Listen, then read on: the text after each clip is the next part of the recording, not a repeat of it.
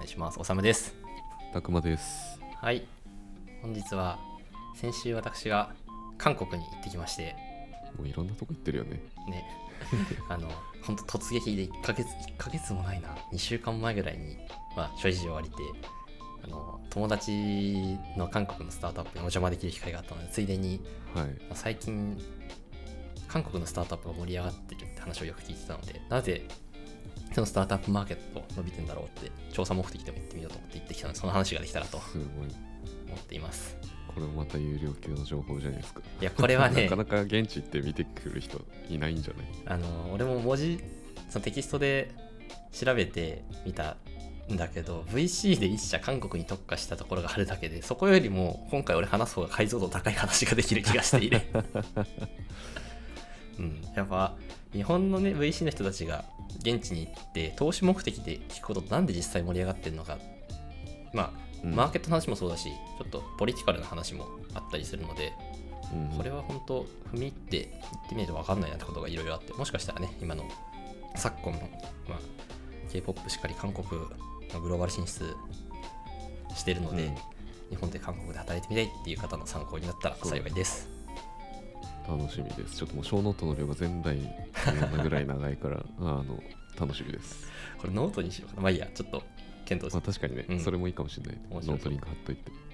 あちなみにそのそのスタートアップ伸びてるって背景あらかじめ伝えるとそのユニコーンっていう時価総額が1000億以上の企業日本だと6社この2023年1月現在ぐらいかな、まあ、今2月だけどはいはいはいはい出てる情報としては6社韓国の方が多いんだ。そう韓国今16社あってでへ営利企業の数が、まあ、韓国だと540万ぐらい。で日本が650万ぐらいっていう、まあ、その母数に対してもかなり3倍3点ちょいぐらい韓国の方が多い。っていう計算にーなってる、はいはいはいはいじゃあどういう企業がね、どういう企業がそのユニコーンやねんっていうと、あの、まあ、よく最近コンビニでも売られてるメディヒールっていうバッグがあるじゃないですか。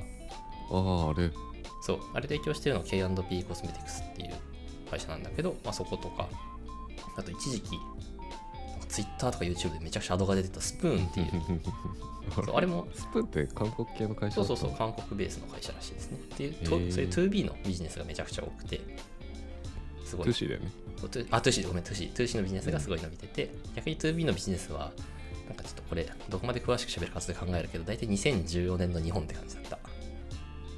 あの、SMB が、そういうクラウド系の 2B サービス使い始めて、まだエンタープライズは、なんかオンプレの SAP とか、サース黎明期みたいな。そうそう、サース黎明期って感じだったので、すごいユニークな市場だなと。まあ、そうで、総論としてはすごくスタートアップが最初伸びているって感じですね。はい。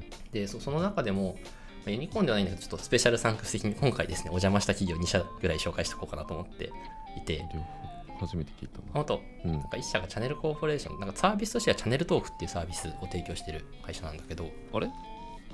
日本、うんあれ？チャンネルトークって日本に？あれ？あ、日本にある、日本にある。日本進出してて、それの親会社ってこと？そうそうそうそう、えめっちゃさ EC で使われてるからよくご存知で、知ってる。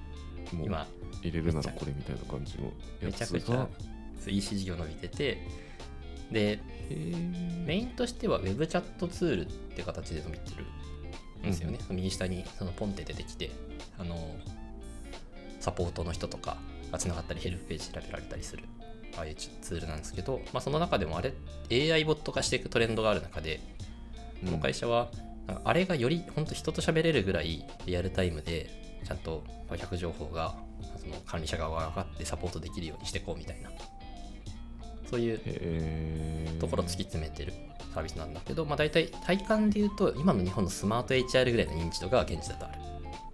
うん。でシリーズ C でシンガポールの VC から21億で累計40でシリーズ C ぐらい。あそうだね。あこれ韓国の会社あいやそれすごいな。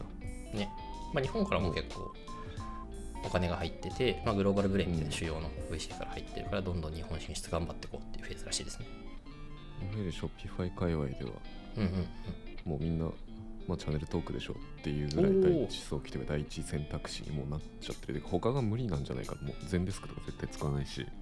いや使うなら Shopify のあのデフォルトのアプリ、はいはいはい。チャットのアプリがあるんだけど俺はそっちを、まあ、無料だからね。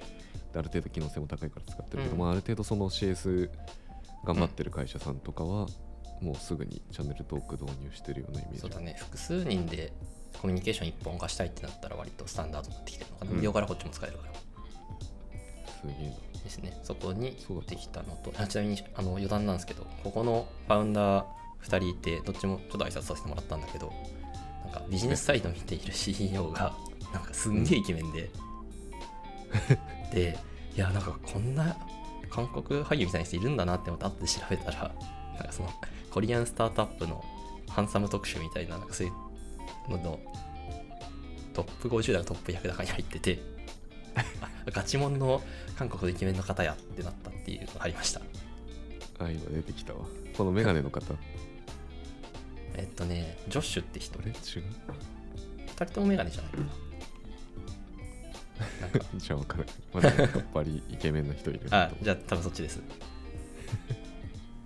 あそうここが一社あのいろいろ話聞いたのと。あともう一社リードっていう教育系の AI を作っている会社であの、側としてはその顧客に提供しているサイドとしては TOEIC の勉強アプリのサンタっていうのを出してるんだけど、まあ、これが有料なんだけど今グローバルで400万ダウンロードぐらいされててで勉強アプリとしてはデュオリンゴっていう、まあ、グローバルで有名な本当 TOEIC ぐらいに今うん。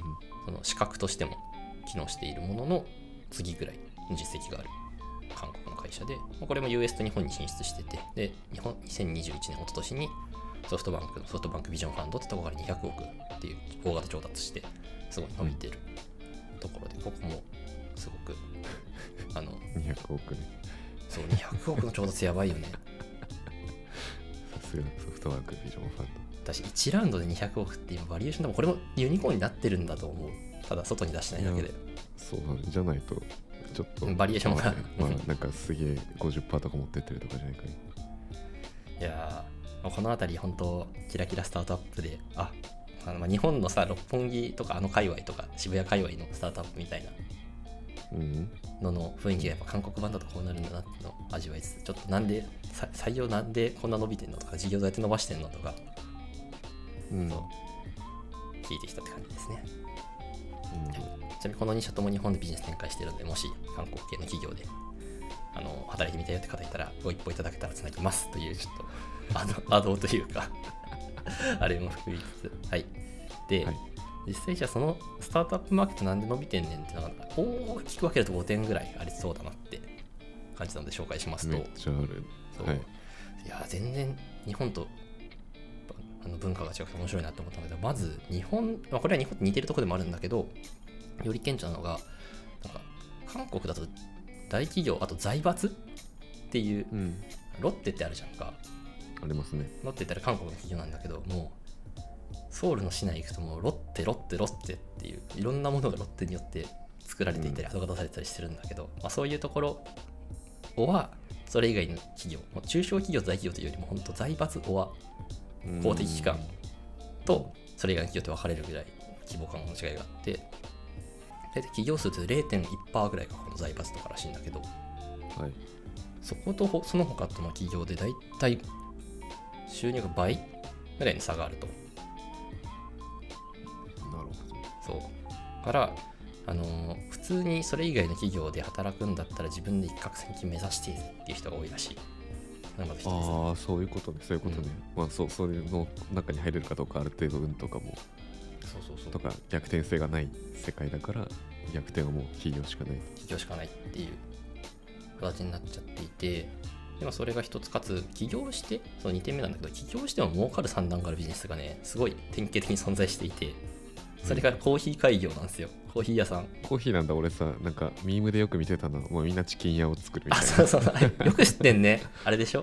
なあの財閥に入るフォアノット財あ閥にそう入ってそうそうそうあの人生のイエスオのルートがあってあの結末の8割がチキン屋になるチキン屋になるなんか俺が行ったカンナムとかミョンドンとかっていう地域だとそんなにチキン屋多くはなかった。多分ね韓国全体で見ると多いと思うんだけど、ソウルの都市部だとそこまでなのかな、多分一時期の日本のタピオカみたいなもんでブームがあったものなんだろうけど、まあそれのブームじゃないずっと続いてるみたいな。な日本でいう美容室オープンみたいなレベルのやつがあコーヒー屋なんですよ。のこう安定した独立開業のあれがコーヒー屋さんである。とそう面白くてあの中国はお茶文化。で日本も日本茶文化があるじゃんか、は韓国ってそこの多分ホワイトスペースというかそういうお茶文化がじ自国で成立しなかったっていう文化的背景と、うん。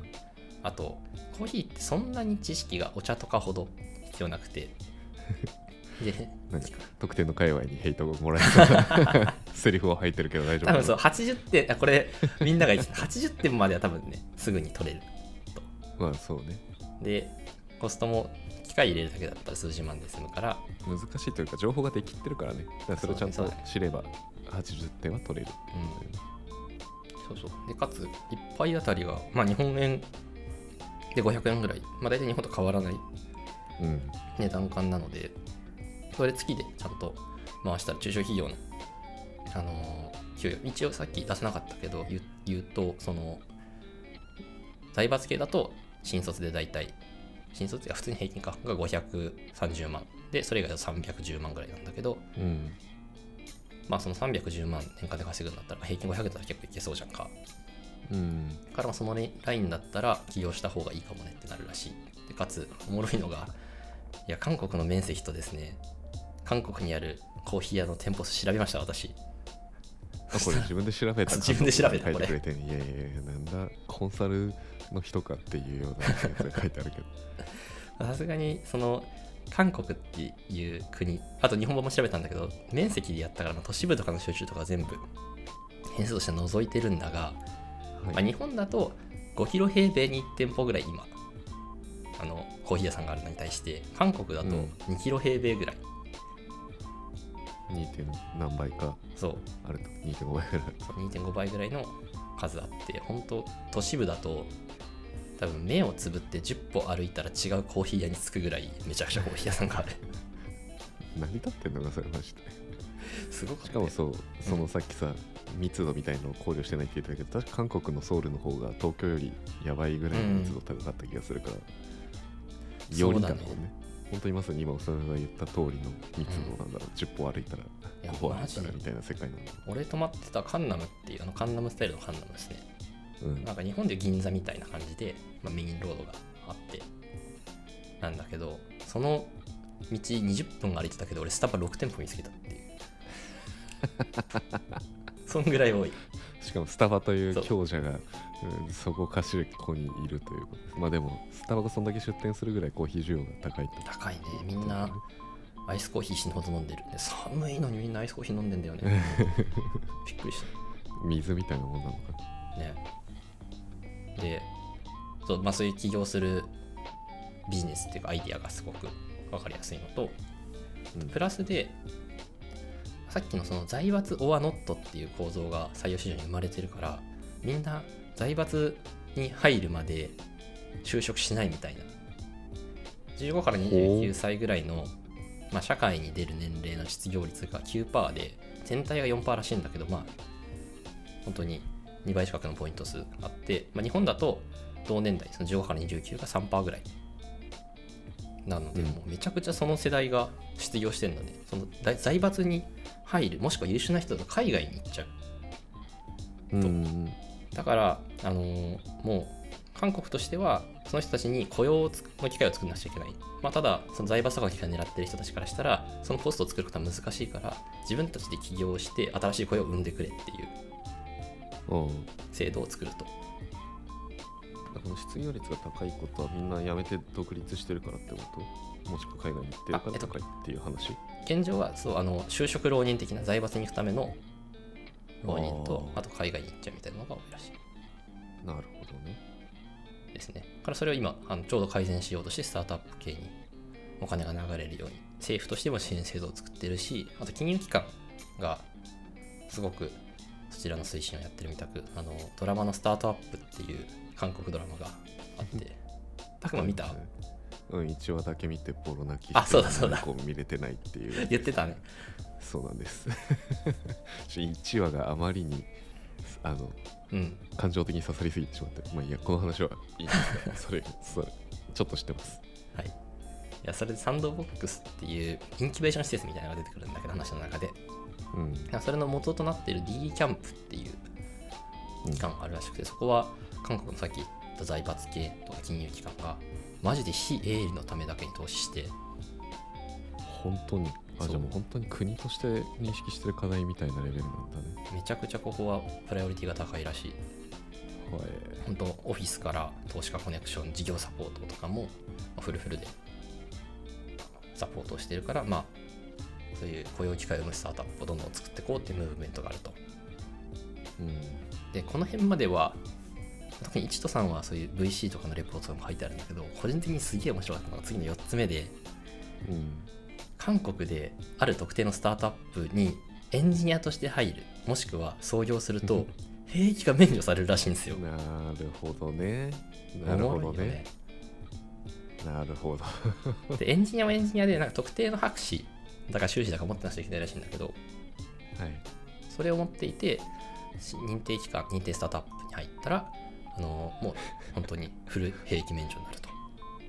これは強いな俺が韓国人だったらめっちゃ頑張るな。うんね。だから優秀な特にスタートアップに関連性の高い人たちがちゃんと入るようになっていてまあ俺はいいと思いつつマッチポンプ感すげえなって思いながら、そうだね。そうだね。マッチポンプだね。でおもろいのがちゃんとそうやって創業するもしくはエンジニア系のバックグラウンドことに絞ることで富裕層のあの回避策とか、まあ、有名なアイドルとかのうん。兵役回避策にならないようにしていると、まあ、その人たちはね、まあ、もちろんお金は生んでるけども雇用を生んでるわけではないので。なるほどね。そう。ちょっとやっぱ雇用が重要。彼らのそうファーストプライオリティらしい。でうん。知知らなかった。最後もちょっとスタートアップの平均免除があるんだ。そう、スタートアップの平均免除がすごくて、スタートアップの中でも、なんか、いや、これは難しい問題ですけど、やっぱ兵役行ってるとみんなスタイルいいのさ。引き締まってて。でしょうねで、オフィス見ても、あ、あの人たちがエンジニアなんだって体体型で、なんか、価格がわかるっていうのがあった。うん、面白いなんかすごい、その人たちに話聞いたら、そうストレートで、この会社入ったんですっていう話をしてて。うんまあ、ワークしてる、こういうちゃんと政府がやってることが、ダイレクトにビジネスにワークするって面白いなっていう。そうなんか分かりやすいインセンティブだよね全てが。ね、そうそうそうそう。なんか、信託 SO、ん？信託 SO、この前なんかちょっと話題になったやつ、税税率ねあの給与扱いになる気扱いになるかの、の、ベストされた時か、あの、行使した時かっていう違い、うん。ああいうなんか分かりづらいものじゃなくて、しっかり、インセンティブが、雇用に生まれやすいっていうプライオリティと施策がしっかり関連してるなって思ったのがこの4点目ですね。で最後は若干、なんつうんだろう、マーケットみたいな話になるんだけど、韓国制覇する伊豆、あの、うんうんなんだ韓国の10として本当韓国のサイズ、えっと、面積的な意味のサイズうんからするともうほとんど取り切っちゃうことになるから、もうその次ほとんどグローバルに行くこと。なることが前提になると。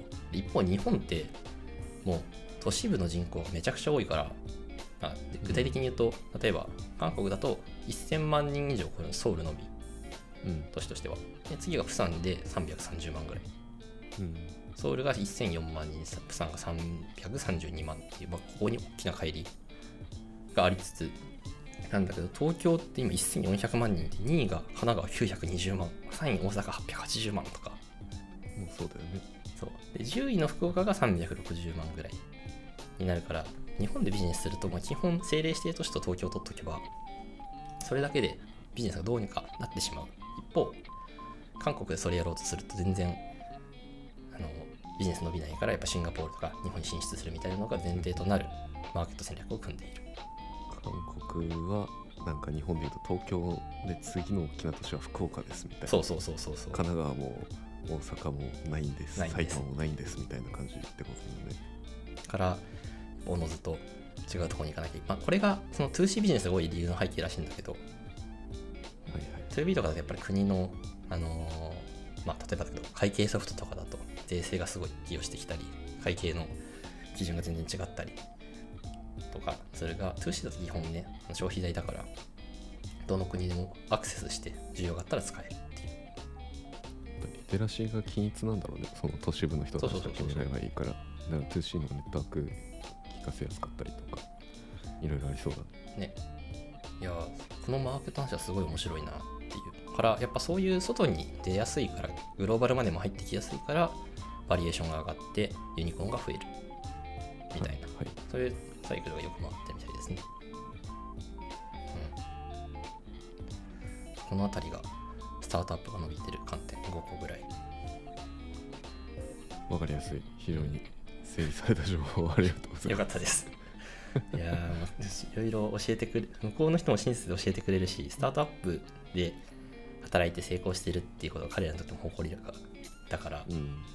声を生んでるしあの実際伸びていて。うんめちゃくちゃいろいろ教えてくれてすごいいい人たちでした。はい、いいっすね。でまあこの上で思ったこととしてはなんか韓国で起業するっていう選択肢を一瞬考えたんですけどまあ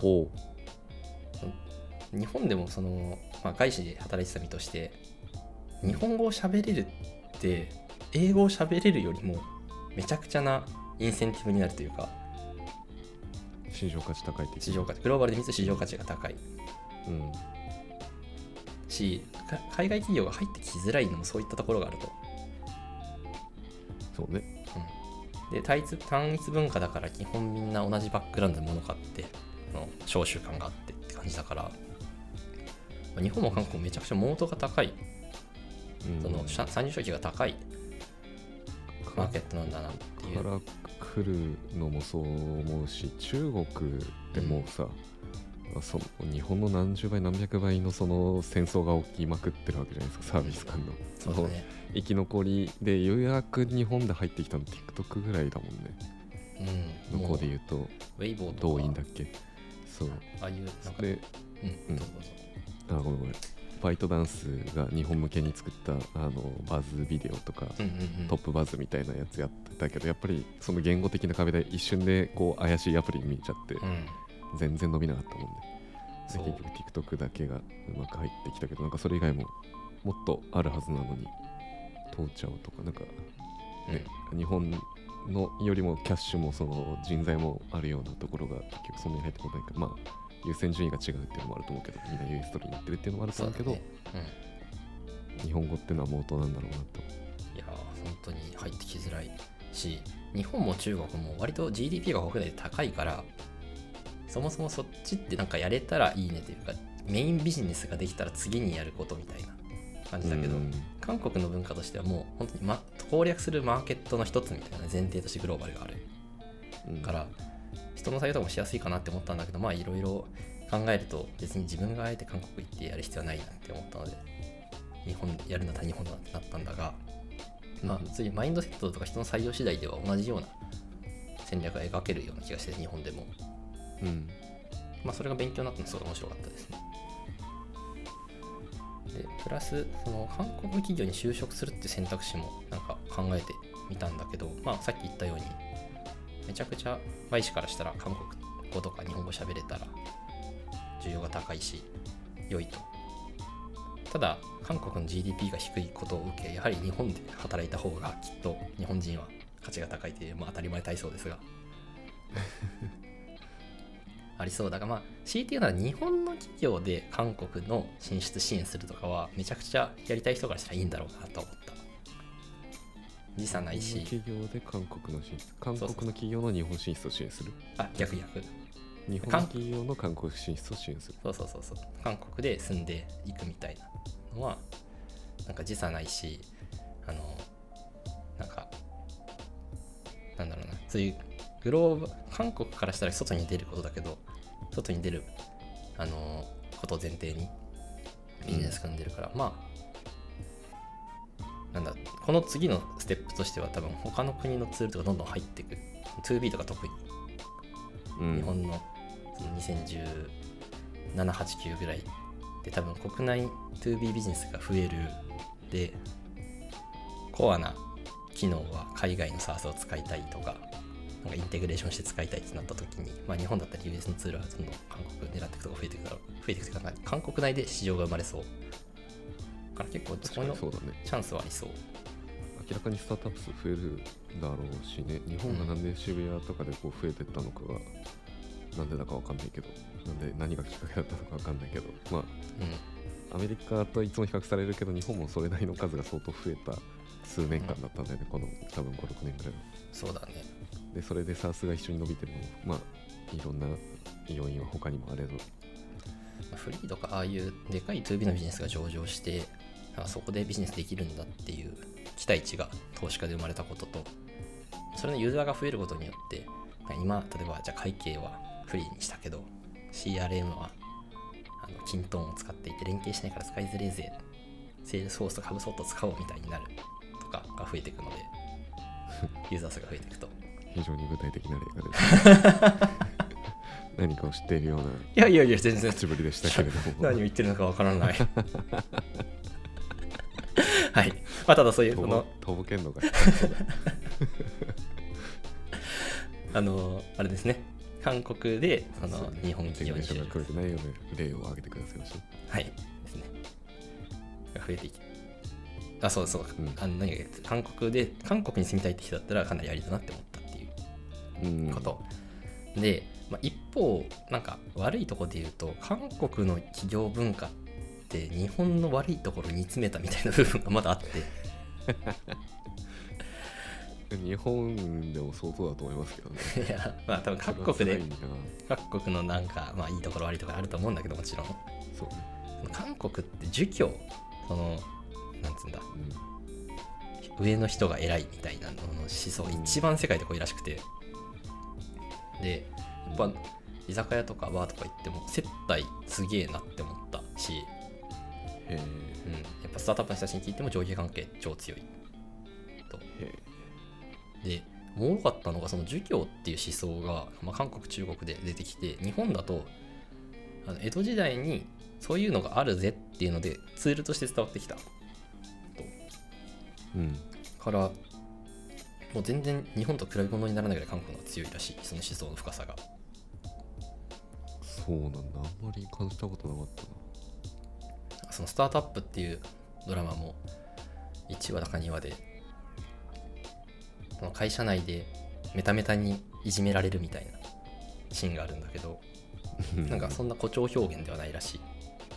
うん。っていうのとあとジェンダーの問題はアジアの中で一番深いのが韓国らしくて男女の賃金格差とかマミートラック的なあの一度お子さんのねあのケアとかで休職して戻ってくるとめちゃくちゃ賃金上がるみたいなのがすんごい根強くあるらしくて。うん。気持ちそのジェンダーの方はスタートアップだとだんだん解決されてはきてるらしいんだけど。まあその財閥だとか古い企業だとすごい残ってるらしい。なるほど。いやーなんかキラキラしたところとなんかリアルなところをいろいろ見せてもらった旅でした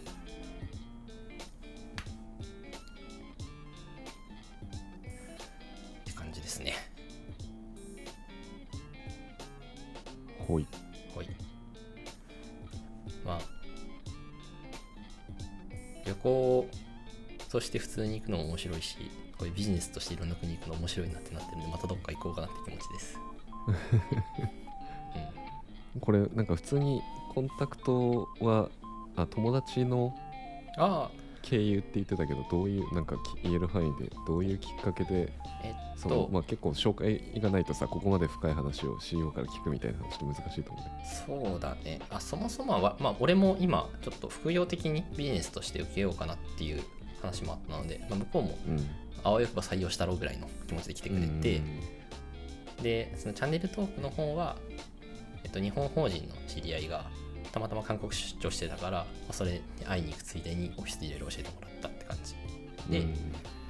リードっていう AI 教育系の AI の方はあの元、えっと、日本の某ゲーム企業で、うんえービジネスやってた事業部がマネジメントバイアウトして自社にしてこのリードって会社にバイアウトしてっていううん。なんかうん日日本チームがあってその中でちょっと知り合いがいてその人がカントリーマネージャーやってるんだけど。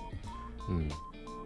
でそうそのつながりでちょっと、まあ、そういう AI ビジネスって基本的にアライアンスがベースになるからまあその AI プラットフォームを使ってどういう教育系のプロダクトを作るか、まあ、もしくは教育機関向けに入り込んでいくかみたいなうん。AI インサイドっていう会社がありますが、まああそことかが、まあ、顕著な例うん。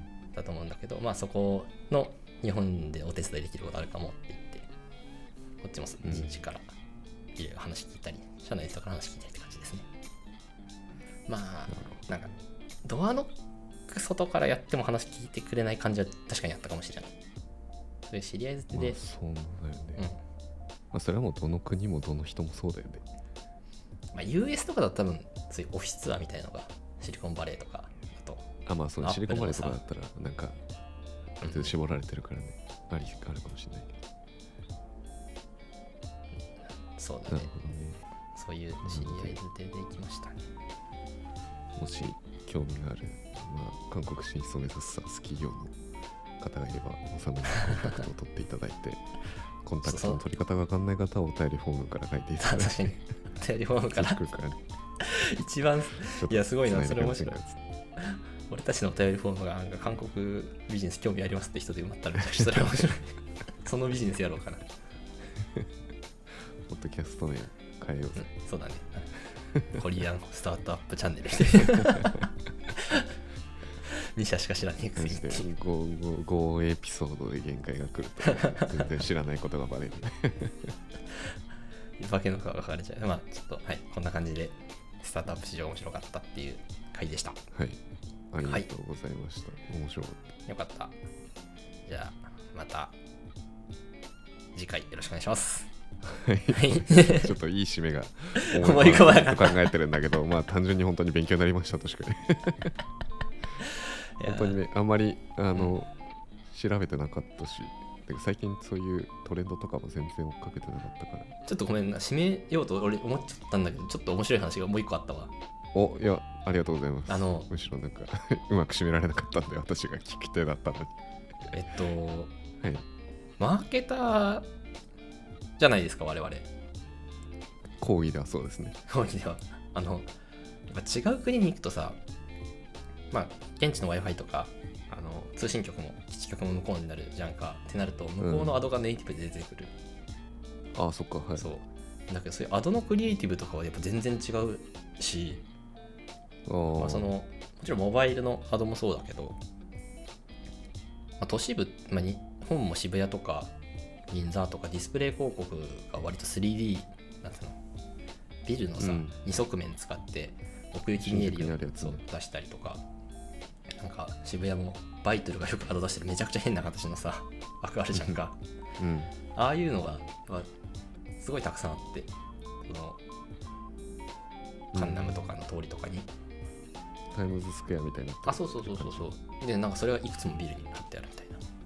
あタクシー広告もあのタクシーって今日本だとさあの席の後ろにディスプレイ置いてあってーうん。そこに、まあ、GO を筆頭とした、まあ、あれはフリークアウト社の DSP によって 最適化されてるとそうですね。言われですがあまあはい。愛均一なディスプレイじゃんか。うん。韓国だとなんかねタクシーの上にすんげえ細長いバナーみたいのがあって。はいはい。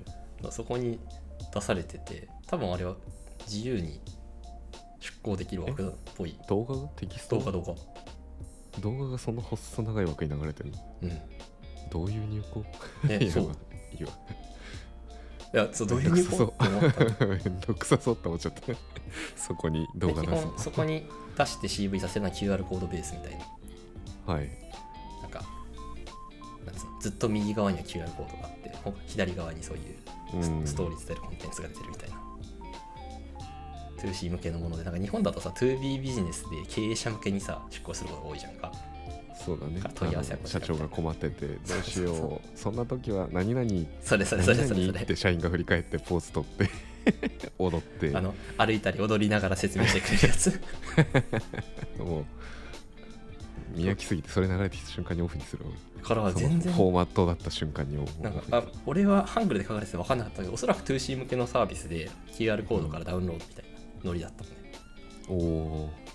ういうでタクシー広告なんだね。うん訴求がもうなんかタクシーってものが日本よりもより一般的とかそういうカルチャーがあると思うんだけど。かまあ 2B の出向元がそもそもそんなに存在しない。ああ確かにね感じうんうんうんそういうのを知るのもやっぱある程度ビジネスの経験を積んでからそういう都市部に行く旅行の面白さとしてあるなって思った。SIM 入れ替える重要性あるあでも新聞入れ替えなくてもあれよ。アハモとかだとそのまま位置情報で。そううん。持っていけるし海外通信20ギガまでだったら日本と同じ使用量うん。で使える、という。なるほ面白みがありました、というわけでみんな海外にビジネス旅行で行こうの回でした。ど まあ行きやすくなったしね。そうだね。コロナとかもなんかいろいろねうん、楽になった感じ。マジで楽だった。あ入出国なんか本当ちょっとどの国でもビザっぽいものが昔より必要になってる気はしてるがうん。陰性証明書とか。なんなら今回俺でもしワクチン接種証明書だ出したか？見せ見せました。うん。ただ、わけわからんウェブフォームに登録するとか。出た出た。あのはい去年めちゃくちゃ俺のヘイトを買ったサービスたちはなくなってましたね、うん、 Welcome to Japan はあ消え Welcome to Japan 消えてたた。 Welcome to Japanese お作法みたいなやつは消えたわけ。もうありがとうデジタル庁っていう思いをしながら帰ってきました よかったよかった。俺も再来月ぐらい多分海外行くから。あほんまうん。おまあ完全に普通の旅行だけど。ちょっとその話別に ぜひプライベートで他に聞かせてくださいはい。ぜはいひ、まあ、ポッドキャストでも話しても大丈あ夫ですので。あバイバイ今回そんなところですかねみんなフットワーク軽く情報取りに行ったら、意外とめっちゃおもろいよっていう話ですね。でしたはい。はいありがとうございます。ありがとうございました ではでははい。よもやま FM ではお便りを募集しています。概要欄に Google フォームを貼っているので、そちらより質問をお送りください。その他、感想、コメントもぜひいただけますととても嬉しいです。もしよろしければサブスクライブもしてください。ではまた次回お会いしましょう。